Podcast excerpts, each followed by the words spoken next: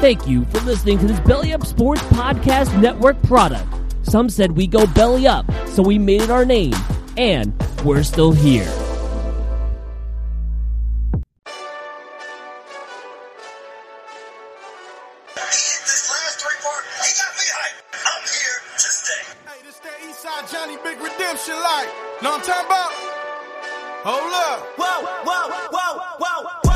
Welcome, friends and family, to another episode of the Backdoor Cut Show, a Memphis Grizzlies-centric basketball podcast. Uh, you can find us on the Barn Burner Podcast Network, on Apple Podcasts, wherever you get your shows, in addition to that great platform. Uh, you can also check out the dash barn burner dot com for some more written content, some other podcasts we have. Have a great college basketball podcast if that's the kind of stuff you're into. Uh, Co- Theater and College Hoops is the name of that show. You can follow them on, twi- on Twitter at C B B Theater. You can find us at Backdoor Cut Show on Twitter. And thanks to everyone who's following along right now on Periscope, on the Barn Burner, the underscore Barn Burner on Periscope. We appreciate that. Uh, I'm Zach. We got a full house today. You can find me on Twitter at Barn Burner Bro. I also got Mason, Sam, and Rich with me today. We'll go uh, clockwise with the introductions. Uh, how are you doing, Mason? This is like some Brady Bunch type shit. Yeah, uh, I'm about to do the Brady Bunch thing. But, uh, all right, man, that's freaking me out. Uh, yeah, I'm doing well, man. Just unfortunately watched the Memphis Tigers lose a hard-fought game to the Cincinnati Bearcats in O T.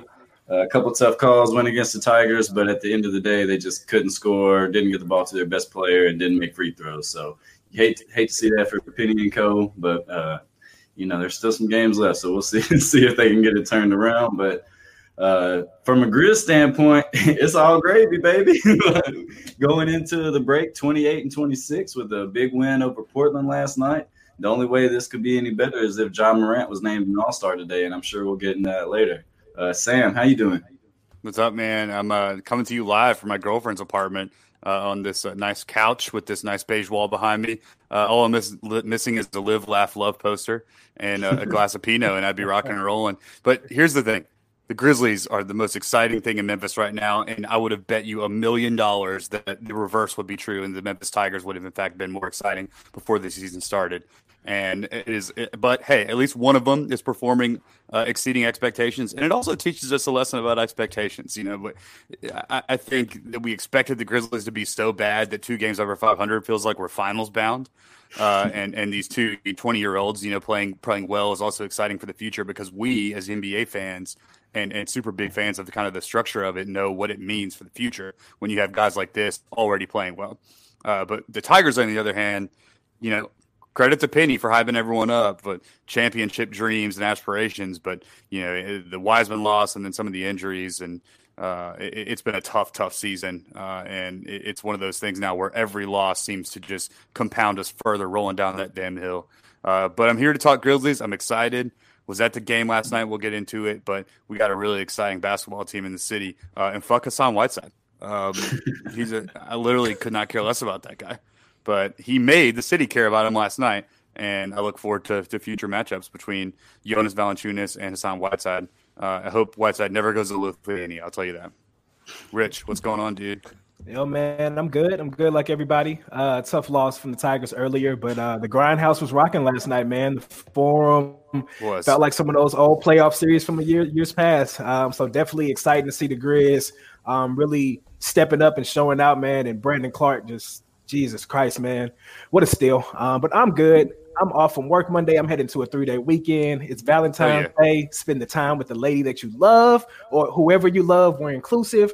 Um, and on the last pod, man, Mason mentioned my admiration for Andre Iguodala when I traded. So I've been waiting for this moment um, for this fucking book. This fucking book, man. This fucking book. Yeah. Fuck that shit. I was going through my old tweets from back in June. I'm just fucking, oh my God, it's going to be so amazing for the young guys. Fuck them. Ready to talk about the Grizz, bro. Man, it would have been better if you'd have burned that shit right there. You just lit it on fire like one of those like jersey burnings. Yeah, yeah. Man, fuck that book.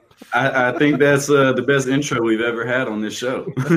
Yeah. What do you guys – Valentine's Day. So we – I my girlfriend and I had our year uh, anniversary last weekend. And so, so we did a big night of dinner and stuff and like a romantic evening, but now it's Valentine's Day, like shortly thereafter. So do I also have to put on for Valentine's Day, or does that year celebration kind of like pull the statute of limitations down the road? Like what, what's my, what's my, what do I have to do here? I think it starts, man. It all depends on your girl and yeah. and y'all's communication. And like I was just talking to my wife, and she was like, "Yeah, we, let's not do anything big for Valentine's Day uh, this year. Like we don't even have to get gifts. We'll just go to dinner at our little Mexican restaurant that we love to go to. Then we'll come home and watch T V like we do every night." So I think it's uh, you got to communicate, and you got to know what she's wanting. And this isn't some coded message either. Like, "Oh, let's not do anything. Then I don't get anything." She's like, "What the hell?" So, uh, you know, that's important. Communication is key. But is. You, my, my go-to for Valentine's Day is usually I write a poem, uh, a personalized poem, create it. Uh, then get like a couple bottles of wine, some chocolate. I don't do flowers, man. Flowers die. Uh, our love does not. Yeah, very nice. Oh, wow. Or you could use that as like a, a juxtaposition. Yeah. Man, I'm with Mason, right. man. I normally come with the words. I write a nice poem, man. I've been writing, you know, little love lyrics to her for years. Um, can't go wrong with some wine. But, yeah, man, I don't put any extra pressure or add on to it. Like, we know who we are. We know what we enjoy doing. That's spending time with one another. Um, and that's just kicking and not changing up the schedule. Like Mason mentioned, going to the restaurant that I already like going to. Like, fuck, let's go do what we fucking like to do and go kick it, spend time together. Yeah, wise words. Speaking of communication, this uh, Grizzlies team in the locker room is, how about that segue, is fantastic. They love to talk to each other. They're friends. We see it all the time. The, the best part about social media and the N B A these days is that you see these tweets of these videos taking place that we otherwise would have never seen in our entire lives or never would have been captured, of like the guys going into the hallway of the locker room and Ja jumping on Jaren's shoulders like they're in freaking high school, you know, like, uh, like jumping up, like running up behind your friend, like jumping up on him and just fucking with him. Like he, he did that. And we, so we were starting to see like little elements like that. And it's not performative. It's not like they're in the spotlight. It's a clear interview. It's like behind the scenes type stuff where you can tell it's authentic. Uh, so I, I think that that's a good place to start with why these guys are where they are, is that I don't know if there's a happier locker room or more camaraderie or just a group of guys that are willing to play unselfish basketball, which we hear Taylor Jenkins say all the time, than these guys. And it sounds like can spam coach shit, but you know, I mean, they're practicing what they preach. Yeah, it really seems like, like I agree, the happiest locker room in the league. And that's a testament to Taylor Jenkins and the coaching staff. But then also I think we got to give a lot of credit to Jay and Solo, who are no longer with us. Um, just kind of setting that tone as veterans, also Valanciunas. Um, he seems like he's been a great locker room guy. He's kind of like the lunch pail guy, you know, and he's like, we're going to go to work every day. We're not going to be too flashy with anything. We're going to get our numbers in the game. We're not going to get our recognition like we deserve, but we're going to win ball games. And that's kind of what this team has done. We've done it in a variety of ways. Um, you know, we had that stretch where we were the best, the, the best offense since uh, the seventy-three win Warriors. And then over the past fifteen games, we've been the next to the worst offense in the league. We've been the second best defense in the league. So uh, you can't win like that in multiple ways without trusting multiple players. And that all stems from the camaraderie that they have. So shout out to the organization, man. Just the culture of the organization uh, from this point last year to now, it like honestly couldn't seem any different, not only to those inside the locker room, but just as it projects to the fan base in general. Would you say that we are working towards long-term sustainable success? Hey, that's what they say. So that, that that's the buzz going around, and I think that all the moves they made at the trade deadline, it was all working towards that, and we seem to be on that right track. Everyone's age, we got the right blend of players on the team. The roster's now rounded out where we're not too overloaded at any specific position. You know, thing, things look pretty exciting. A lot, yeah. Like you guys mentioned, the game last night was hype. Like it was, it was a throwback night. It felt like a playoff atmosphere. Everyone was saying, you know, there's a lot of pre-build for the game on Twitter. A lot of folks saying this is the biggest game since, you know, naming games years ago, which I will point out is also what we said about the game earlier in the season with the Spurs where the Memphis slid into that eighth slot. So I kind of feel like those two are pretty comparable in terms of importance. Um, th- this one being maintaining that position that we've established. But yeah, there there was a lot of good stuff that we saw last night. A lot of adjustments by different players. I thought the coaching staff, uh, as Sam's been pointing out, that we score very often out of timeouts. Like timeout Jenkins, Taylor. Yeah, Jenkins is getting us a lot of good looks coming out of timeouts.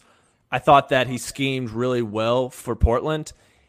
You know, Dame's just been totally on fire, and most of the game we were he was getting a lot of backdoor cuts, but shout out to us. There we go, baby. But he wasn't getting open shots at from the three-point line. So that's where he's going to get hot and destroy you. If he gets that, you know, he's getting that backdoor cut, and then we can still have someone like Jaren meet him there at the rim and contest that shot. And that's where two, as opposed to two possessions of threes, and you know that changes the trajectory of the game really quickly. So I thought that was very intentional. He made it so that other guys had to beat us, and Anthony Simons sure was trying to. He was six of seven from three last night. He was on fire. But I mean, as much as you can contain Lillard and McCollum, I think that we did. With Simons, you got to assume that they're going to move off McCollum and just slide Simons right in there. It seems like that the would and open up their ability. They get off of Hassan Whiteside's contract next year, and then open up the ability to bring in someone and, you know, essentially like have kind of what we got going on, which is their their number two guy kind of be on that low contract and then bring in someone else. Because uh, the, the the Blazers are in a situation now where they just got to keep trying to win and well, around Dame, so they, they can't blow it up yet. Uh, so they're going to keep doing creative things, kind of like the Rockets are too, and the 76ers to different extents. But the the, the Blazers are a, an interesting deal. I, they've been rattled with injury. They they for sure aren't the full team that we thought they were going to be, and they've only won games purely because of the strength of those two guys. So uh, either way, you know, our, our their misfortune is our is our luck. Uh, and, you know, we just continue to go forward and, and play good winning Grizzlies basketball. Uh, Rich, what, what have you noticed recently about how the team's been going and stuff you liked from just everything related to the team? Yeah, no, I think everything like y'all spoke on uh, just related to the camaraderie. I think that's the main thing like that's really been really sticking out to me. Like you can go from the social media interactions between everybody, the welcome in of the young guys. Um, and I was reading an article a few days ago um, giving credit to Taylor Jenkins uh, of some – you know, practices that he's enacted where he just says, fuck it. And like they play a game of dodgeball, or they play a game of kickball um, just to keep those competitive juices flowing. But knowing you have this young team of seemingly kids, you know, they also want to have a good time too, and they're friends. So I think that just shows the culture like we spoke to that's being built upon um, down from Kleiman, Taylor Jenkins, et cetera, um, to where this team, you can just tell they generally like being around one another. And when you like being around somebody, you'll go to war for them. Um, you see it on the court and the way in which they're really in sync for a young team. Um, they play very well. Um, shout out Timeout Taylor. Shout out the coaching staff. And uh, last night, like I like I alluded to earlier, it was a different feel in the forum for me. The vibe was just they were here. And I've never seen the Grizzlies on a loop on E S P N, on N B A, and Bleacher Report and House of Highlights, but they're a brand now. Ja is trending nationally all the time. His highlight plays are being circulated all through social media, and we've just never really had a star in the making like this in a long time. Um, so, yeah, should have been an all-star, but, you know, shout-out to Josh, shout-out to the Grizzlies organization, man. Yeah, so so on that energy last night, uh, you three were at the game. I obviously was not. How – I know they have the twenty-five dollars club-level ticket deals, which seems like the steal of the, of the season if they do that every throwback night. I don't, I'm not sure if they do, but that's what they were saying. Um, so how was the energy overall? Was the house packed? Uh, Zach, I know you and Sam sat together, so so how was it for, from your perspective? Yeah, it, there was, it was high energy essentially the whole game. The game, because the Grizzlies would get ahead by a little bit. You know, they'd get up double digits. Then Portland would make a run, pull it back. But the fact that Grizzlies made timely plays, Ja came out blazing, seven assists, seven of his nine assists in the first half. Uh, five or six of those were in the first quarter, I'm pretty sure. Uh, he, he just came out, made a, a Ariza look like he was on skates once. I mean, you just Tony Allen was on the front row, so obviously that got people hype. Does that add as much energy to the building as it seems to through the T V? Because like it when does. they show they show him the one time, but like when he's just getting up in the middle of the game and like he and like doing Tony Allen things, and then like you can see him coaching the guys on the floor. Can, is that does that permeate throughout the forum? Yeah, you can tell that guys are interacting with him the whole game. You know, Ja did the binocular signal to him. Goggles, dude. The goggles, Zach. They're binoculars. Ja said Ja said they're binoculars, well, but yeah. He said everyone started calling them goggles. So, so they roll with the goggles. But potato, so tomato. They're goggles now. They're, they're goggles now. No, I'm just going with what goggles. Ja said, the guy that created it. No, but I, that oh, seems – you can't jump on What's me up, for Harp? that, for being correct. Uh, just because no, everyone I mean, I, else is wrong doesn't mean I have to be wrong. But but then he adopted it, right? So like he, he right, ratified so the point, it. So now it's it's the point is like this is important, man. These are this is a huge part of the Grizzlies this year. Okay, well it can be the goggles next time, but it was the binoculars last night. It didn't become goggles until today, at least. Yeah, the building so, was jumping though, man. The building was fucking jumping. I didn't know. One of the things that stood out to me was I didn't know there were so many Portland Trail Blazer fans, or that they traveled, or a lot of Melo fans, if you will, but there was a lot of Portland in there just scattered throughout, just a little red here and there. And, I mean, they were on hush because Melo was like one for fifteen. Ooh, uh, yeah. So that shit was terrible. But, yeah, I mean, you got T A in there. Uh, my boy Moneybag Yo was courtside, even though he didn't show up till like the fourth quarter. And it was just like a good fucking vibe, man. Just good times, throwback nights. Fucking love the throwback nights. Man, that Carmelo performance hurt me because I've I've been standing for him as he got older, and I knew Sam Sam was in there just with every brick, just be like, this fucking guy sucks. He had a um, boatload of rebounds. He, he, and that's he about was it. Awful last night. Wait, wait, yeah. Did you say I was talking shit about him? Yeah, you, you don't like Melo. And I said you were probably. Wait a minute. I, hey, I, there's there's receipts on Twitter, man. You, you call him a loser. Wow. I don't so, know about that. All right, well, we can continue the show, and I'll pull up the tweets. uh, okay, a couple other guys. Wait, you think he's not? You think he's a winner? I don't think he's as bad as people make him out to be. I think he's a starting player in the N B A. Yeah, okay. So, all right. Okay. Just something to argue about, all really. Right. All right, okay. You know what? I hate wobbly tables. How do you feel about those? Shout out to Larry David, man. Curb your enthusiasm just continues uh, to be great. It's the best, yeah. So, so anyway, we saw so Dylan Brooks. We got an extension on him. He's been uh, not stellar on the offensive end, at least since we've uh, completed that extension. I don't know. Me personally, I'm not that worried about it. I think that that is going to pass, and he'll get back on track. Uh, especially like last night. I mean, his assignment was Dame to start the game, and he picked up three fouls really quick. So his his total rhythm is thrown off when he's put in that situation. So I don't, I'm not going to hold that one against him. Plus, when you have Brandon Clark doing everything that he did, you know, he doesn't Dylan a lot of the offensive burden that he's been carrying for us and all the, in the wins that we have is was able to be lifted. So I don't know. Are you, is anyone concerned about Dylan, or just think that like he's cold for a few games, no big deal? Mm. I, I would like to think that it is purely circumstantial that he has had these games since getting paid, but at the same time, it's Dylan Brooks, you know, and like he, he's he's kind of silly dude, and uh, we we you know we know a lot about like what's going on and maybe his personal life as well, uh, and so um, hey Harp. Harper said that she thinks that Dylan Brooks is going to continue to be bad until we take that money away. So that's just her. That's I don't know. Saying. I mean, I think with him and Jaren, they were both just shooting like astronomically, and that just could not hold up. And Dylan last night, I think he hit his first three threes and c- continued to play solid defense. And I think he's not going to be a twenty point per game scorer um, throughout his career. And that's not what we need him to be. Uh, I mean, it's great if he is, don't get me wrong, but I, I think he'll be more in that fifteen point range. And he just got hotter than a firecracker for like a month. And thankfully we were, Good, we were yeah. able to ride that wave. Great timing for him.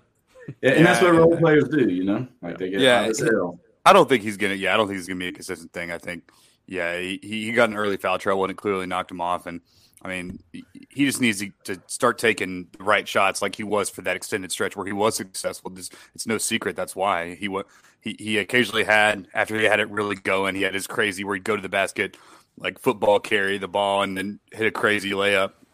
But that was usually after he had two or three open shots to get in rhythm uh, from a crazy Ja Morant assist. So I think that if he gets back to playing that kind of basketball, um, as opposed to just once he starts missing shots, then he tries to see one go down and starts playing Dylan ball. That's, you know, good Dylan, bad Dylan, as we discussed early in the season. It's just been a lot of bad Dylan recently. Uh, but we've seen he's capable of doing the right things on for a long stretch of time, which is why he got that money. So I, I'm not worried. I'm not actively worried about it. Yeah, no. yeah, I'm not too worried about it either. I'm not too worried about it either. My bad, Mason. No, you're um, good. You know, I think there's more of a spotlight on it now because he got paid. Had yeah. we been winning like we have been and he has been shooting like he had been, I don't think it would have even been a topic. Um, there was a tweet that went out last night, you know, detailing the shooting numbers since he got paid. And because he got paid, that's the only reason we're chopping up about it right now. Yeah, so on, along those same lines, Jaren Jackson has struggled after, you know, he just went berserk too. Zach, how you feeling about Jaren offensively? Are you worried at all? No. Yeah. I th- I, I think, like, yeah, it probably makes sense he'll come down a little bit from where he was, but I truly think that that is the player that he is going to continue to be. And he got in foul trouble last night, so, I mean, he only had six shots in thirty-three minutes. He just wasn't getting the ball very much. Clark, honestly, was just taking so much. We had so many easy dishes to him that that became the primary look for our offense instead of, you know, shooting the threes. We only attempted twenty-three threes yesterday. And I think, I'm not sure what our average is, but uh, recently it's been a lot more than that in our victories. Honestly, I've not seen the game where Ja and Jaren have had the synergy that Ja and Clark had last night yet. They've had a couple games where they closed on like picking like three or four straight pick and rolls, and like that was cool to see that. But you know, I I, I definitely like what I saw from Ja and, and uh, B C last night, as, as everyone did. Obviously, had a great game, but just the way that he rolls to the rim, um, they seem to have more natural chemistry uh, than Ja and Jaren, um, and, I, and that just might be me like basing my thoughts on last night, but that. Clark seems to be kind of like more ready to run. He's definitely more athletic than Jaren. Uh, and every now and then, Jaren's the re- recipient of a backdoor dunk, and uh, Ja gets in the ball where he wants. And like, obviously, he's shot a lot of threes, courtesy of Ja Morant collapsing the defense. But I don't know, something to think about. Uh, I, ha- I haven't yet seen them consistently be the one-two guys that we that I desperately want them to be. Um, it seems like there's a game here or there, but as, as, they're twenty, so that, that's the caveat on all of this. Yeah, but at the same time, doesn't that kind of make you feel good that we've been successful, especially since Ja got back in the lineup and they haven't connected like we would like? Uh, you yeah. know, sometimes it's J V carrying the load. Sometimes yeah. it's Dylan. Sometimes it's Jaren. Sometimes it's Ja. It, and, like, that's that's what makes a good team. Uh, right. It, you know, down, at, from here on out, just being able to win in a variety of ways. And, well, the bench thing too, right? I mean, yeah, you got, like mob. – I mean, it's it, that that's that's why we're winning like we are, is that we have like a bench that comes in and lights up every single opponent's bench, like from from six to ten. You know, our our guys all, are like could start on a lot of other teams, uh, and they have a great other kind of second unit thing going. You remember when Calipari had that two platoon system that he installed yeah. or wanted to in Kentucky because he had all those yeah. guys. I think when the Harrisons were first in, and like it was a corny ass Calipari college basketball thing, but it like is legitimately a thing that the Grizzlies are deploying now when we're trying to limit the minutes of our starters, you know, our, our two stars to make them last longer essentially. Uh, so we bring these guys in and they're playing up these bench units. You got like Caleb Swanigan, you know, guarding Gorgui Dieng now. And that's just laughable. Uh, and it's one of the things that that's where we really, you see, that's where we really take advantage of these teams. Uh, you see it every game.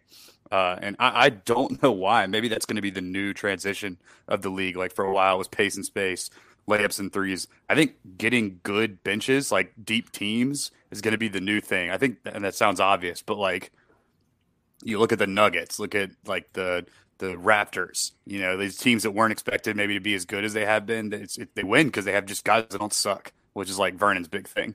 But, I mean, there's credibility to it, right? Yeah, and the Spurs historically. So sure. uh, speak, Speaking of the bench unit, who let's let's all go around, and Rich, we'll start with you. Who is your favorite member of the bench mob? My favorite member of the bench mob, man, De'Anthony Melton. Uh, I can. Mm-hmm. I was talking to my homie at the game last night. I was just like, man, like I want a Melton jersey. Um, when I was growing up, um, the one Grizzly jersey that I had was a one James Posey, um, who was my wow. favorite Grizzly growing up. Super random. I just fell in love with the way he played the game. He was just my favorite Grizzly at that point in time. And De'Anthony Melton is kind of in that same vein. Like, I don't know why he's my favorite, um, but I just really enjoy watching him play basketball. I think, like we spoke to already, the bench mob just kind of has that synergy, that that that unity. Like, they just they just come in and they make shit happen. Um, as they like to say on the broadcast, they call De'Anthony Mister Do Something. Um, and you just see a player who, once he had the opportunity to crack the rotation, he didn't let that slip out of his hands again, and he's just positively been impacting it. Um, I know he's got uh, free agency, restricted free agency coming up this summer, but uh, man, I just love watching De'Anthony play, the defense on the ball. Um, he just makes shit happen. So for sure, De'Anthony. Yeah, and he's got hands that are stickier than glue. And, I mean, he is the reason for a lot of that energy with the second unit, just from the defense and tipped balls he brings. Uh, Zach, Zach, what about you? Who's your favorite member of the bench unit? Mm, so going with Clark would be the easy answer, but I'm quickly, after thirteen minutes of game time, developing an on-court crush for Gorgui Dieng. Gee! Mister What? Trebuchet. Yeah, that Mister shot. Mister Trebuchet, I think, is going to make – I mentioned this last week, but he is going to give us so much versatility on this roster. Before him, Jaren was having to play backup five, which, you know, he he's going to play a lot of five. That's what they want him to do. That's cool. But if he's got to go up against, say, uh, Dwight Howard or something, that's just that's not going to work out. Or Anthony Davis. Those guys are too big for Jaren to handle. He's going to get in foul trouble. That's just – we've seen that the entire season, his entire career so far. What Dieng does is he allows – you know, he, he uh, flex – or um, what am I trying to say? Very capable defender. He'd come out to the perimeter. He's got sound long like a arms. Robot. The reason several... we're laughing is your your microphone went nuts for a second, and you sounded like oh, a back. Scratch record. Yeah, you're good. He's a, he's a, he's That's a, why we just started. Yeah. yeah, it wasn't it wasn't like a D J, but it was like no. a little Daft Punkish. Well, I'm glad I'm back. Yeah, uh, yeah. So he had several steals last night. He's got quick hands. He can just. He's huge. He's like really big. six ten, seven four wingspan, and can impact shots. Just brings us that physically big man down low that we didn't have uh, when we had to put Jaren down there. And also Brandon. Brandon on Anthony Davis. That's not going to be any good. He can play against a lot of guys, but those that have just superior size on him, uh, that's not a good matchup for him. He can beat most fours and contain most fours, but when he's got to slip to the five on now anyone for the Rockets, yeah, he could guard any one through five there, but for a team that has a big-bodied traditional center, that's too much for Brandon. So I think that uh, Gorgui going to allow us to have a lot more interesting lineups and provide a lot of good, solid minutes, uh, especially when we see foul trouble from some of the starting bigs. Zach, do you have a plus-minus for Brandon Clark and Gorgui sharing the floor at the same time by any chance? I, yeah, good question, Sam. Thank you. Do you have do you have that handy perhaps? Yeah. May, so they they played uh, Gorgui played twelve and a half minutes yesterday, and Clark played the entire time that Gorgui was in. So their net rating is positive fifty-eight. So they're in that thirteen minutes. Yeah, defensive rating was like eighty-five and one hundred forty offensive or something. So just a bizarre number. Obviously, yeah. It's thirteen minutes. I I want to see that more. I guess that's what I want to say. It doesn't mean everything, but it means that it, that's something that we should look at more. But it was the eye test, too. We, we You could yeah. tell that, that Brandon Clark was able to kind of roam around, didn't have to worry about anchoring the paint on defense, and could sort of wreak havoc, and you knew that Gorgui was going to be playing solid post-defense. Uh, so the eye test, definitely. I, I thought it looked good. I was like, they they look great together. But then that plus minus kind of verified it. It's always good when the two come together. Who's your uh, bench m- member? No, you you're next, man. We're going clockwise. I'm not your Siri. Uh, yeah, Siri, bro. What's your favorite? Yeah. I'm going. Uh, Brandon Clark. I'm going De'Anthony Melton too, uh, just because Brandon Clark is a cop out, but for all the reasons Rich mentioned, he, and it's just like he reminds us of Tony Allen. I think with his hands, uh, Sam, you've mentioned this over text before. He, like if he wants the ball and he gets a hand on it, it's his. Um, so I just love the energy that he brings and just how he took advantage of the opportunity. Really. Uh, So I, to to make it short, I'll go with De'Anthony Melton. Yeah, I mean, uh, De'Anthony Melton's the easiest answer. I, but, you know, we got to give some love Josh to our Jackson, backup point guard, too. Uh, yeah, I was hoping this was set up. Go ahead and tell the whole story, the backstory of you and, you and Tyus' newfound relationship. Yeah, so so Tyus goes to the dog park downtown, um, and as do I. Uh, I, I take our dog uh, Harper down there, and Tyus and his wife have a, a husky named Duke after his alma mater, and so Duke and Harper were kind of getting along, and I, I talked to him and his wife for a second. Uh, great group of people. Uh, his wife is actually expecting right now, so congratulations to the Jones family. Uh, she's actually Jones. due. yeah, Jones.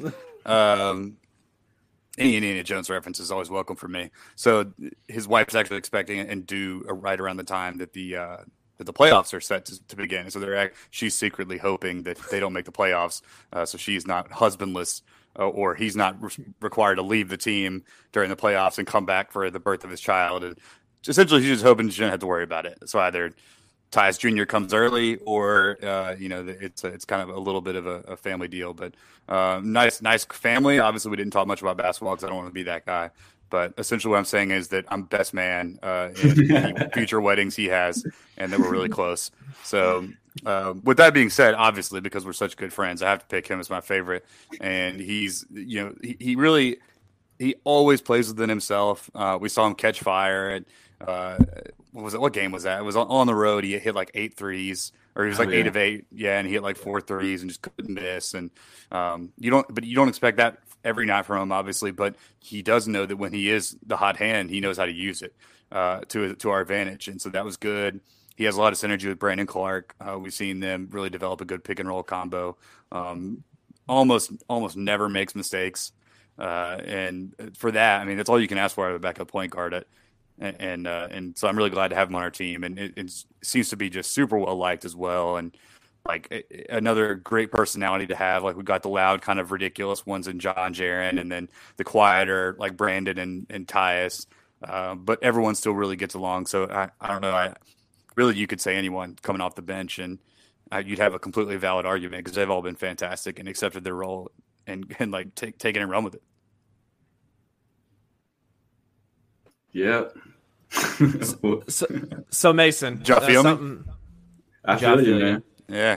So uh, unbasketball related, I saw a Instagram story, I believe, of you at Price is Right. I didn't know that. What's that about? Uh, yeah. So it was after the the Monday after Thanksgiving. My sister-in-law is a huge Price is Right fan, and she had gotten us tickets to go because they were out here for the holidays. Um, so we went to Price is Right early as hell, about seven o'clock one Monday morning. Um, and, and we had our shirts airbrushed and stuff. And you may have noticed in the Instagram story that my shirt was turned inside out.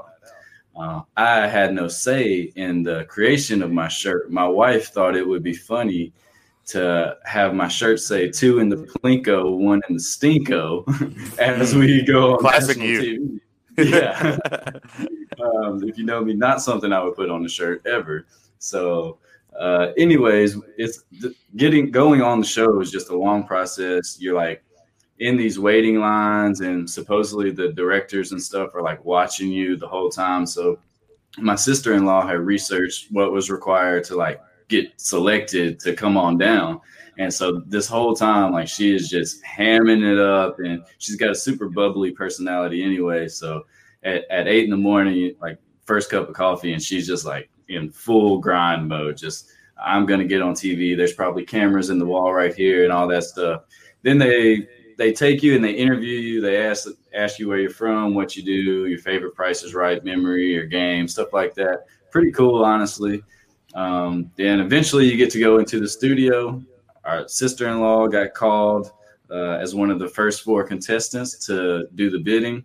She won on the second uh, bid, and she lost her game, but won her showcase, you know, when you spin the wheel. Uh-huh. And uh, then she made it to the showcase showdown, and uh, and she just beat the other lady. This other lady just completely blew it. She way uh, overbid this package of vacations. And, I mean, as soon as the other lady bid, I was like, oh, shit, we won. Like, no way her bid is anywhere close. And then sister-in-law uh, won a Nissan Sentra, I believe it was, a backyard Styling. patio with a nice grill, an iPhone. Prizes were worth uh, quite a bit of money, so it was a it was a fun trip. Uh, got to see Drew Carey, shook his hand. I, I was sitting in the back seat of the vehicle that she had won.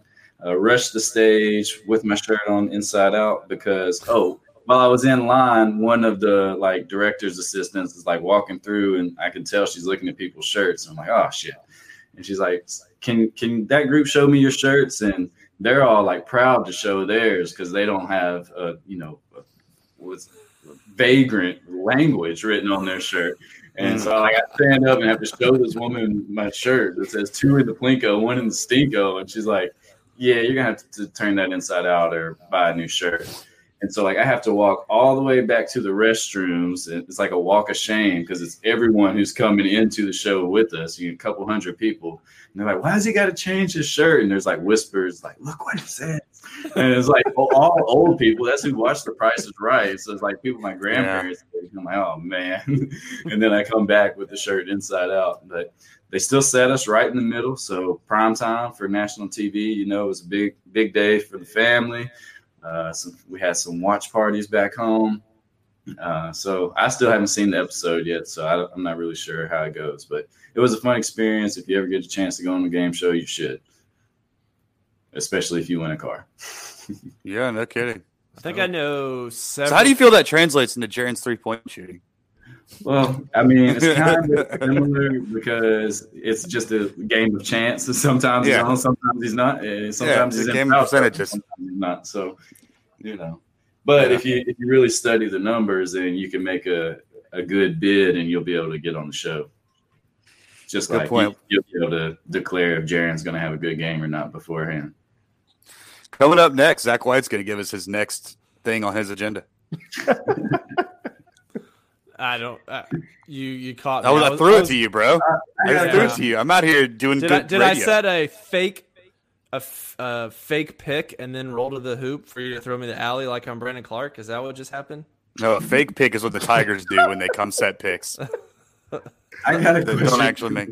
Back back to the feel of last night's game. How is the whole nineties feel going? Going like when they're playing nineties music and stuff all night throughout the arena. I feel like they didn't last night. Did I just like? They do. They did. It didn't. Yeah. It didn't. It wasn't as noticeable as some of the other ones. I don't know. That part wasn't. Is anyone getting tired of the throwback stuff? No. No. no. no I think it's great. That court is awesome. Yeah, and I've, I've I think I've even been to every single one of them too. So it's not like the wrestling nights last year, for example, that eventually everyone was like, "All right, okay, we get it." Uh, but th- this is, I mean, everyone. Either grew up and heard those songs or like knows about them. They're obviously still popular. They, they don't play weird, obscure nineties songs. They play ones that we still recognize. And um, the team loves playing in those jerseys and the court's badass. So I really can't see him getting tired of it. But yeah. And the in-game uh, entertainment's not like centered around one singular thing. It's always different. Like it's yeah, not like, yeah. oh, wrestling, wrestling, wrestling. It It's totally. Yeah. There's not a halftime theme really. Yeah. Yeah. That's true. It's just like really the jerseys and the music, but uh, usually the music kind of kind of bangs and everyone's into it. So yeah. um, uh, hopefully it doesn't get too tired, though, because we certainly don't want that to happen again. Do you think it's something they do next year? Or is this they're doing twenty-fifth anniversary and then we're never going to do those again? Um, well, next year is the twentieth year in Memphis, so they're going to wear the black, black Memphis jerseys. Oh, that's that, right. That's right. That's right. Yeah, and, yeah, and, those, and they'll, they'll use the same court. So that'll be cool, too. Yeah, that'll be cool. Those are fresh, too. Yeah. Um, and, you know, rumor has it that they're actually going to turn the top of FedEx Forum into a pyramid. So no, I'm just fucking with y'all. Uh, Did you know they're working on it, though? uh-huh. No, I didn't. Really? No. Oh, shit. They are. Uh, they, they, they, they've resurfaced the top of it. Uh, it used to be I can, this is gonna be a humble brag, I can see the top of it from my office every day. And uh, it used to be like horribly tarnished and like splotchy and fucked up, basically. Yeah. And now they've they took all they sanded all that off, and it's entirely white and clean right now. Uh, so it looks, surely they're gonna paint something on there, or, or they keep it white. It looks way better. It's it looks clean. And so I think they resurfaced it or whatever that process is. So I thought you like had some inside track because they really have been working on it the whole season. Um, so no. yeah, I, could I don't know. Around. Yeah, it might just be just redoing the roof, and it might just paint it black. I don't know, but um, yeah, I heard a giant like grizz head that like talks, you know, and breathes fire would be pretty sweet. Yeah. That'd be pretty intimidating. All right, so so back to the court. How are we feeling about Josh Jackson? Rich, how do you feel about Josh Jackson? I mean, I think that, sil- that silence was pretty telling, I, I think. Okay. All right, what you got, Rich? Um, Coming so, up next, Rich yeah. is going to tell us about how he feels about Josh Jackson. Yes, it is I. It is Rich. um, yeah, I mean, I think he's still filling it out, man. I think last night there were some plays that I saw like that like might have gone over some other people's heads, but like he was making some like passes that were like, okay, you know, dishing it to people, doing his thing. But I think he's still like filling things out, man. Um, I can't imagine like what that pressure is like to kind of, you know, been killing in the G League. And then now you've been waiting on this moment to be called up, and now you're really a part of the rotation. Um, I don't foresee, you know, how integral his role will be like moving forward. Like if, if he's an actual part of this quote unquote young core, I don't know yet. I think the jury is still out on that. Um, but for the most part, he seems to be positively impacted, but I won't say that there's anything where I'm just like, damn, like, yeah, like Josh Jackson is the three of the future. Yeah, yeah. I think uh, what I'll say to what I said to Zach, I think last night was, sorry, Rich, I don't know if you were going to keep going, but oh, no, you the, good, uh, the he, like, eye test wise, he looks great, and he runs up and down the floor and like seemingly helps when he's on the court. I have no, I haven't even looked at his like plus minus or any of that advanced stuff. Uh, he, when he goes to the rims, when he's most effective, he's a pretty good slasher, and he finishes pretty well. And like, yeah, sweet up and under last night. Uh, and you know, once he gets like he's when he like scores like Will Barton-esque, like kind of that that super lanky guy, like just weird finisher at the rim. I think he has some of that going for him. Um, it, once he gets three going, I think is when he can kind of unlock what he can be. Uh, we saw him shoot it well in the G League.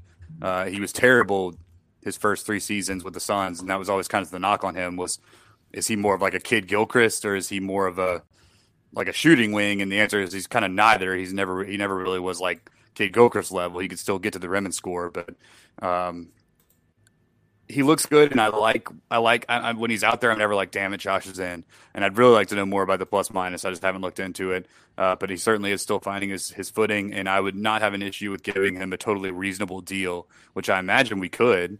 Uh, give him a totally reasonable deal, very cheap, get him for a couple of years, and then either he turns into something, you know, or he we trade him, uh, or whatever. You know, it's it's no harm, no foul. Like Guterich, for example, is kind of like a, a zero-sum deal. You know, he didn't pan out. Like he clearly played in the Euro League, and he just can't shoot it in the N B A like he was there. And so, but now it's kind of just like, well, okay, cool. Like he just sits on the bench, and he's a positive guy, and no harm, no foul. What do you think, Mason? You love you love Josh coming out of the G League. Uh, you you were his biggest supporter, on, at least of us, probably. Uh, so how do you feel how he's played so far? Yeah, I mean, I think kind of what y'all said. He's been fine. Nothing spectacular. Uh, obviously, he's great in transition, and he helps mm-hmm. that second unit push the pace, and it just gives them another athlete out there to run the court, and he can handle the ball. We saw the the pass he threw last night. Uh, the bounce pass from half court. And, and he had another one, too, a lob that Brandon wasn't ready for. That was a perfect pass. And so I think he's just getting used to playing with these teammates. You know, the G League is a lot different than the N B A just from offensive style of play. It's a lot more street ball, and N B A is more field, knowing your teammates, I feel like. Um, his defense uh, was kind of what was worrying me, but I looked up his defensive rating, and it's been the best on the team since he's played. Uh So I don't I don't think I agree with that, because he kind of seems to just run around on defense at times. Uh, it's like we we put him on these shooters, and he's having to chase them around all these screens, which makes sense because he's athletic, and, you know, he's got a lot of energy because he's only playing like thirteen, fourteen minutes. But I, I wasn't really impressed with his defense, and but the numbers seem to say that he's been a positive impact. And, and that whole bench unit, it goes back to that bench unit just wreaks havoc when they go in. So um, yeah. it's it's a perfect place for him to get that opportunity with that unit that was already playing at an elite level. Um, it's, it'd be really hard for one guy to come in there and fuck up that chemistry that they had. Um, and he hasn't done that to his credit, you know, which maybe some fans were weary of him coming in and thinking he was back to being the number four pick that he, he once was projected to be. But, yeah, and the shot hasn't fallen, and his shot is flat as hell. Like, I don't know how he was shooting that well in the G League. That thing is like a straight dart going at the rim. Um, so I, I'm excited to see him down the stretch, and he's been fine. Honestly, I've been a little underwhelmed from my expectations, but that goes also goes back to the er, earlier portion of the show when we talked about setting realistic expectations. I, I think the one thing that he does bring is that he allows Jenkins to put him out there without being like a total negative. So he, Jenkins had nine guys play in the first quarter.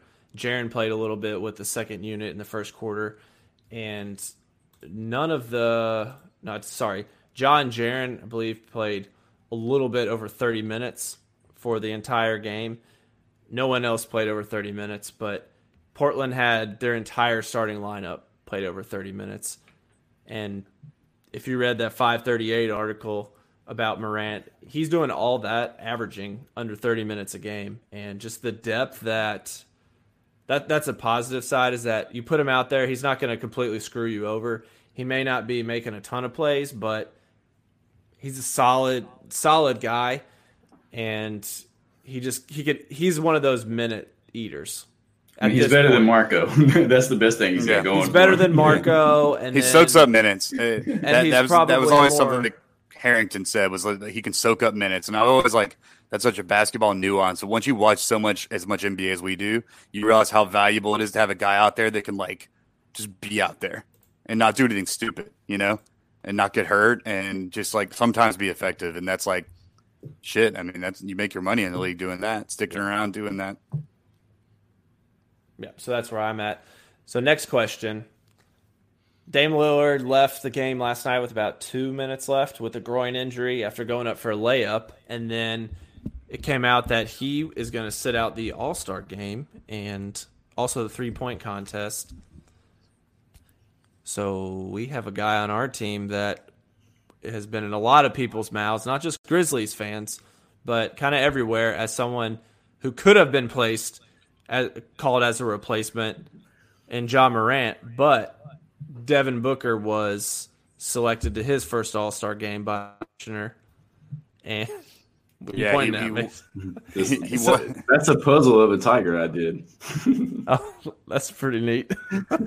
Yeah, that's pretty cool, man. Uh, so how do you how, how do we feel about Ja not getting into the All-Star game and Booker being selected, especially after Book or, or after Lillard said, "I think Booker should be selected." Basically, Ja's name wasn't in the right mouth, and those Adam Silvers, uh, or, or or Damian Lillard's too, who said that he'd have preferred uh, Devin Booker to take the spot. But I mean, we shouldn't be surprised, because I think Devin Booker was the next highest vote getter uh, with respect to the all the, the media and the coach votes. So I think the commissioner just e- easily defaults to that to not create any sort of controversy by seeming preferential to anyone. So uh, you know, it really is like it's annoying, but it is what it is. What's weird to me is that. It seemed like, you know, the, the reserves were picked based on winning this year more so than previously. Yeah, we saw a lot of people get pissed off that, that Devin Booker was even left out to begin with. And then we saw in the East, we saw like a Kyle Lowry who gets in over Bradley Beal, um, who is, you know, clearly like his, his probably averages like ten points less a game, but his team's winning and he's kind of a leader on that team. So we've seen the coaches and the media prioritize winning, uh, and Booker notoriously has never won. Uh, has I saw a tweet today that said Ja has been over five hundred the same amount of time that Devin Booker has in his career. Was yeah, that you, Mason? Yeah, or no, someone. I don't, someone, know, I don't think it was. Which I don't think it's, crazy, I don't think right? it's actually true, because weren't they over five hundred to start the year? Didn't they get hot for a little bit? And we've only been we haven't been over five hundred that long. Yeah, they were like twelve uh, and six or something to start. Were the year. they? Yeah, yeah, you're, you're probably right. It's, that that might very well be. Aaron Baines was like was playing All Star level. Yeah, but the point being, like that, that's like something yeah. you could conceivably believe, because he's played, what, four or five seasons in the N B A and just, like, has never made the playoffs. And um, so there's something to be said about that, whereas Ja's stats are contributing to winning directly. He's clearly the team leader, um, you know, much younger. So it, it really depends on what you prioritize, but I think the commissioner just took the easy way out. And there's this whole, like, got to pay your dues, young, young, young kid, young rook, and whatever. Like, I, I, I've never subscribed to that in any facet of life, whether it be in the professional world or educationally speaking. Like, you don't keep some brilliant kid, you know, like, in first grade if he's smart enough to be in third grade. You know, we've never done that. So that it's just interesting that we, like, establish this weird kind of you got to pay your dues thing to certain things in life and not others. Uh, but, you know, he's clearly a prodigy and he'll be in a plenty of games in the future. And I don't think it's worth getting that mad about. But it, it's sort of hypocritical based on the voting we saw in both conferences. Rich, do you, do you think, to Rich, yeah. do you think that was fair or the right decision, or it should have been more thought put towards Morant? Uh, I mean, the same. Like, of course, I think Ja definitely has a valid like case. He had a valid case, but I knew it was going to be Devin Booker. Um, and I mean, also tied into that with selecting Booker, he was able to kill two birds, one stone, put him in an all-star game and put him in a three-point shootout. So he was able to just kind of alleviate having to search for another three-point shootout participant as well. Devin Booker, two birds, one stone. Every Lillard basically begged for him to be an all-star last night. So it is what it is. Um, Ja be an all-star for many years to come. We know that. Um, the national media knows that. And, you know, he's impacting winning. And at the end of the day in the N B A, that's what matters. I heard something that'd be cool would be having the guy, the injured guys, pick the guy that replaces them. Um, so, you know, like, so, I mean, obviously we saw Damian Lillard would have picked Booker, it sounds like, but the, you know, the, I guess then there's a possibility to become a farce and, like, you know, Damian Lillard would pick like Malik Monk or something. I don't know. You know what I mean? Someone, some just random person, but you'd hope that given that they're all stars and kind of the faces of the league, they take it seriously and would usually, usually they end up naming someone anyway. Usually, they get asked that question in the media right after they get hurt, and they give a name, and it's usually someone conceivable.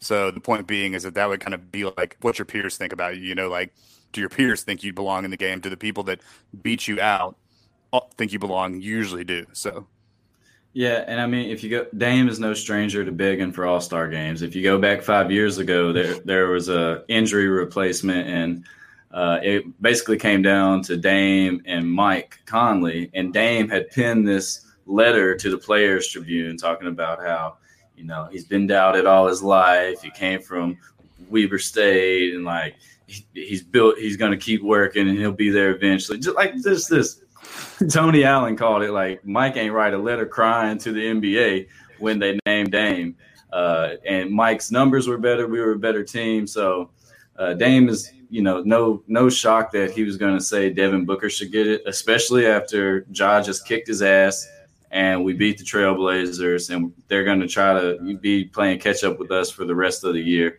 Uh, and Dame and Ja are going to be foes for the next, you know, ten years. That's someone coming for his head every time they play. So Devin Booker, y- y'all know my thoughts on him, man. That dude's such a loser. I watched him last night, and they were up ten. He gets a stupid technical for trying to be a hard ass, turns the ball over, and uh, takes a bad shot, and it's a four-point game. That, that luckily the Suns still won, but he's just he plays losing basketball. The only way he's going to win is if he becomes a sidekick to somebody. It really, it really fucking blows my mind because his stats are insane this year. They're efficient. He's scoring a lot. He's assisting a lot. He's rebounding a lot. It, it really doesn't. I mean, his defensive numbers, okay, fine. Yeah, I don't think Ja's a great defender either, so yeah. I don't think that, that you know that's one way or the other. But like, I, I really don't know why they're so bad. Like, it, I haven't really dived into it, and like I, because they traded a uh, De'Anthony Melton and Josh Jackson to us for Javon Carter. Well, they had him, you know. Yeah, I mean, like, yeah, their front office makes dumb moves, but De'Anthony like, Melton, they really could use a guy like De'Anthony Melton on that team. Like, so, yeah, I guess I will say, like I say about everyone else, and I was preaching this about Josh Jackson, is you can't judge someone off their performance in Phoenix. So to be fair to Devin Booker, you know, I guess I'll scale back my my thoughts a little bit. But Zach, that's your boy. Yeah, I'm glad he's in. He made an All-Star game. I sure yeah, would. I sure would. Too, I sure would like Devin Booker on my team. That's all. Yeah. Yeah. Same. I. He I would be yeah. really fantastic with us. Like, yeah, it'd be a great really sidekick. Yeah. Yeah. Yeah. I mean, I. I yeah. A twenty-five point per game sidekick is a perfect sidekick. He ain't scoring twenty-five on a good team. He ain't never won nothing. T A, T A, baby. All right, got a little Twitter corner. We're going to do rapid fire. So Justice Winslow's been on Twitter asking for suggestions from people on a few different items. Uh, I picked out four of them, and I'll go around. We'll just each do one. Uh, Rich, the best wings. Where should Justice Winslow go get his wings? God damn. God did damn. You asked him just because he I'm just glad you didn't ask me the haircut question because Justice also asked. Yeah, look, barber. Come on, man. You put you put me in. I'm just glad you didn't ask me the barber. Um, that is a, you ain't right. But, uh, yeah, Rich, where do you go get lined up, bro? But um, so let's see. Next item is right, no, shit, man. As a honey gold connoisseur, as a lover mm. of honey gold wings, that is oh, that's tough, man. There's so first and foremost, there's so many overrated wing joints in Memphis. I'll say that. Ooh. Um, like do tell. Controversial, I know. Um, I think Shanks is overrated. Um, okay, but let's see. I really enjoy. There's a spot in the Haven, White Haven, where I grew up called B J's. Super low-key, right by Graceland. Wings are bomb, fire. I'm telling you, B J's, B J's. Literally a hole-in-the-wall building like this big. You can only drive through. You can't walk in. I don't know what they're doing inside. You can't go in there. Um, and then also, I don't know if you guys have, have tried the Wing Guru yet. Um, used to have one in the Forum. Uh, they have some out in like Bartlett and shit. They're actually opening a new location in South Haven tomorrow. Um, Jaren Jackson actually has an official wing there, so I'm sure he'll put Justice on.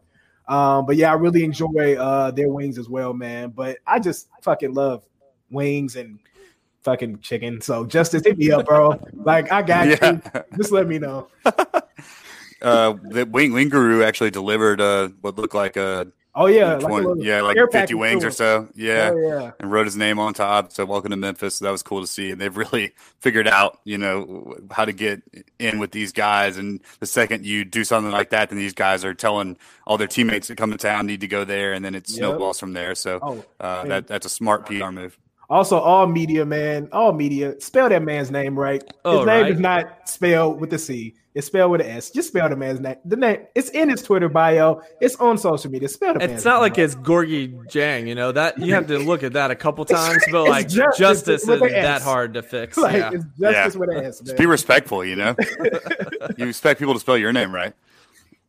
Uh, all right. Well, what's what's next, Zach? All right, Sam. So you get the haircut. Not about Jay Matthews Band. where where should he like, go get his haircut? three eleven or buying like a some cheap weed in Bartlett. Because uh, you're the only other person that gets their haircut in Memphis. All right, so I I go uh, I go to my dude at Gould's downtown. Uh, this guy named Justin. He's actually mixed. He's half black, half white, and, he, uh, and so I say that because he's like he cuts both both uh, ethnicities' hair, which is a rarity. Like you don't see guys that do that most of the time. Um, so because of that, he takes elements from both. I feel like, and it kind of crosses them sometimes. Like he does the straight razor for white dudes, uh, which I love and think is fantastic. And he's kind of like been like he, he gives the best fade. Like I get a I get a fade.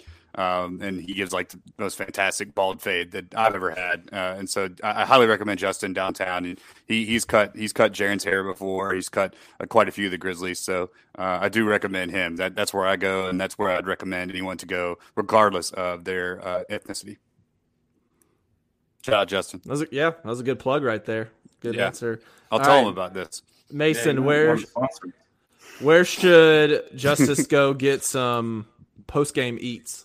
Uh, quick comment. I'll give you a second to think about that. So I'm in line going into the Forum, and this lady behind me is just talking to someone saying that she's neighbors with uh, Jonas and his wife, and his wife complains all the time that Memphis doesn't have anywhere. Everything closes so early, so there's nowhere to go eat after the game.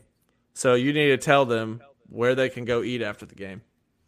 Well, being as I li- don't live in Memphis. uh, no. But you did. Come I, I think on, I would know. go – Bar Dog is always great, uh, but my go-to is Huey's.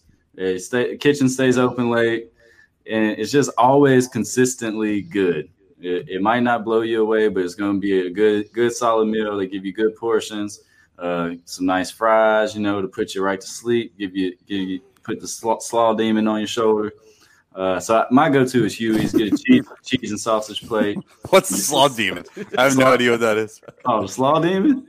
Yeah, that's, that's when you eat a bunch of food. Like usually when you eat during the day, and then you just don't feel like doing shit. So the sl- slaw demon creep up on you. Just, what's it mean? No, I realize like contextually what it. Like, oh, what's a slaw demon? Because it means you about to be slaw. you about to be, oh, okay, okay, okay, okay. Just be laid out on the couch. All like, right, uh, you know, you come okay. back, you come back to work, and you really got to fight to keep the slaw demon from taking over, or else you're just gonna be completely useless at work, you know. Yeah. And, and if you if you go to a blue, not blue city, uh, what's uh what's the one on the corner that they B B go to? Kings? B, is it B B Kings? What they go to in uh, the Bluff, Bluff City Law? Oh yeah, that's Blue City Cafe. Oh.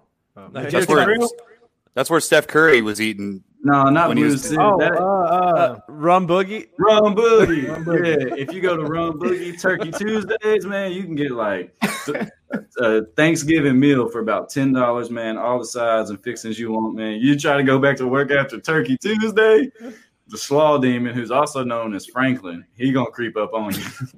okay, so, all right. so, so this slaw demon must be a Mason invention because it's not even on Urban Dictionary or anything. It's actually shout out to my boy Tim Jordan. It's a ten, I learned about the slaw demon from Tim Jordan. So, all right. Well, okay. So, I, so I was one. The reason I couldn't understand it was I was wondering if it literally had to do with slaw, like coleslaw, the, the food, the food item right. slaw. So I was like, wait, are we? Is this like a specific thing to coleslaw or what? Okay, gotcha. If you're being slaw, slaw, I get that. Yeah, yeah, Memphis yeah, yeah I get that. Slaw, so. Okay. That, get, that gets really confusing in California when I'm like, man, that's slaw. And they're like, what? yeah, because it doesn't make any sense. yeah. But it's just, but it, we know what it means. There ain't no coleslaw on here. All right, and the final question, he was looking for apartments. He found one. I don't think he announced where it was, but I would suggest living downtown. If you're, yeah, you're you're a single guy, you can afford the nicest apartment down there. That's it's bumping down there now. That's yeah. where you should live. Uh, and walk to work, man. Walk to the forum. Walk to the practice facility. You know, create minimize your commute. A lot of the Grizzlies live downtown. A lot of them live on South Main. Uh, I, I know Tyus and De'Anthony Melton both live in the same new uh, apartments across from the Tennessee Old Tennessee Brewery. So, uh, you know, it's. It, it, I think I imagine they probably got set up through his teammates. Is what I would hope. Yeah, so that's a simple recommendation. That one's easy. He's also pissed, man. He he uh, he was getting a lot of hate from Heat fans who are now cl- like calling him out for yeah. tweeting a bunch. Uh, basically being like like this one guy said, like, dude, you sure have been tweeting a lot since you've been traded. Like, I think trying to imply that he's trying to be the hot girl that gets broken up with and then posts a bunch of Instagrams like out having a good time to try to make her ex-boyfriend jealous. I think that was the metaphor drawn here. Uh, by the Twitter peons, but uh, I think he's literally just trying to endear himself to the new fan base. And obviously, they're all pro Memphis tweets, so I love them. But I mean, just let the dude like be let part of the new community. Let yeah, I, I mean that's the whole thing about Twitter. It's the troll thing, and obviously, like justice is not above. I mean, you know, if you mention if you get in his mentions enough, like apparently he's a human being, right? Like he can get bugged by it, but um, I. I I, it, that sucks to see, right? And I think Memphis kind of endured themselves even more by being like, "Hey, man, don't care." In fact, that actually makes you love, makes us love you more when you show love to us. Like, if you like love Memphis, then we'll, we'll love you nothing more than that. Just to not treat the city like it's the worst city in the world. Yeah, and Memphians love giving recommendations. So. yeah, yeah. Considering we just spent ten minutes doing that, so right. All right, you guys got anything else? No, man, let's coast into the All-Star break. And what when's our next game? Who who and when? That's Sacramento, I think. That's Sacramento? Yeah. Like, what, Wednesday? Probably after all, the All-Star break? I want to say the twentieth. Yeah, Thursday at Kings, at Lakers. Friday at Clippers. Monday, the twenty-fourth, at Houston, February twenty-sixth. So the next game for the Grizzlies inside the friendly confines of the FedEx Forum will be February twenty-eighth against the Kings, and followed by leap year game or leap day game against the Lakers. Ooh. So we have the Lakers on two back-to-backs, the second of two back-to-backs. That's tough. Uh, yeah, within Shit. a week span, pretty much. Damn, that that's scheduling. Fuck that. Yeah, I mean, everybody's been talking about how how our strength of schedule is the hardest from here on out. Are y'all worried about that at all? The Pelicans lost tonight, so we gained another half game on them, or they lost a half game on us, rather. Zion did they win? Did they win tonight? They played uh, O K C no, they, tonight. They, they lost. They lost. They lost. Oh, I thought you said last night. Uh, yeah, the I'm I'm not worried about it. Like, uh, I mean, it, it it's it is what it is. Like, to quote the old adage, it's like we just kind of find out what this team is, uh, and we. One thing that Zach and I talked about last night, and one thing that one of us mentioned, was that you know you kind of hope that perhaps these teams start resting guys against teams like the Grizzlies um, in the second half of the season. You know, teams like the Lakers maybe, who are kind of solidified in that number one spot, might start resting guys, especially on the second night of back-to-backs. I mean, well, they might not be on a back-to-back, but um, maybe we catch like the Clippers resting one of their guys, or whereas early in the season, these teams are trying to kind of like build their positioning and establish where they're going to be in the final ranking. So um, maybe maybe that's a positive outlook here. But, yeah, I mean, I, we'll, we'll quickly see whether this team, you know, who they are. And, uh, I mean, you can't do anything about it. Just got to keep playing basketball. But if we play five hundred ball from here on out, which is fourteen and fourteen, I don't think that's totally outrageous to play five hundred ball, considering we just play, we just went, what, twenty and seven or something? Like, ever since Ja's been back, or some ridiculous number. Uh, if we just play five hundred ball from now on, that puts us at forty-two wins, and wow, assuredly, assuredly a playoff bid, right? So yeah, that's that's one way to look at it. Just keep five hundred, protect home court, um, you know, beat the bad team. You got to beat the Kings. You got to got to have those two games versus the Kings. Got to beat all. Take care of your business, and uh, the rest will take care of itself. Yeah, I think they said only five games are against uh, teams that aren't currently in the playoffs or in the yeah. hunt for the playoffs. So. Going to be interesting, but I mean, I'd rather play the good teams now that we're also good than in the early part of the season and just be in a hole that we can't dig ourselves out of. So that's, that's one positive point, way to look at it.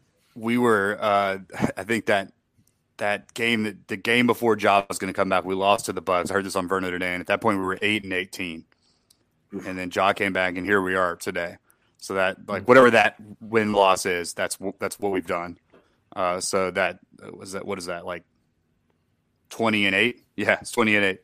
Uh, mm-hmm. So that that's what we've done. We just have to keep playing basketball like that. And I, I really think it's totally reasonable to go five hundred over the next twenty-eight games, especially knowing what we have we have to do, you know, knowing that we're making this push, assuming we stay healthy, of course. Uh, but, you know, so far, we the Slaw Demon hadn't gotten our ass. Oh, way to tie it all in. Yeah. Well, hey, done. Set up some payoffs, baby. I'm out here creating stories. All right, Zach, you time to wrap it up. Wrap up the show. Thanks, guys, for listening to the Backdoor Cut Show. If you like what you hear or don't like what you hear, think we're a bunch of goofballs, uh, let us know on iTunes. Give us a review there. Uh, check us out, the dash barn burner dot com, for this show. More's like, more's more like it. It's getting late. And until next time, we'll, we'll talk to you after the All-Star break, and will be step, lock, step, and key with the Grizzlies as they complete this playoff push. Until then, see you later. Go Grizz. Rising Stars game Friday. Tune in. I just want the paper. M E M P H I S. I'ma rep this here till I walk up on death. My demise ain't near. Don't hold your breath. Cook, heat, over beat.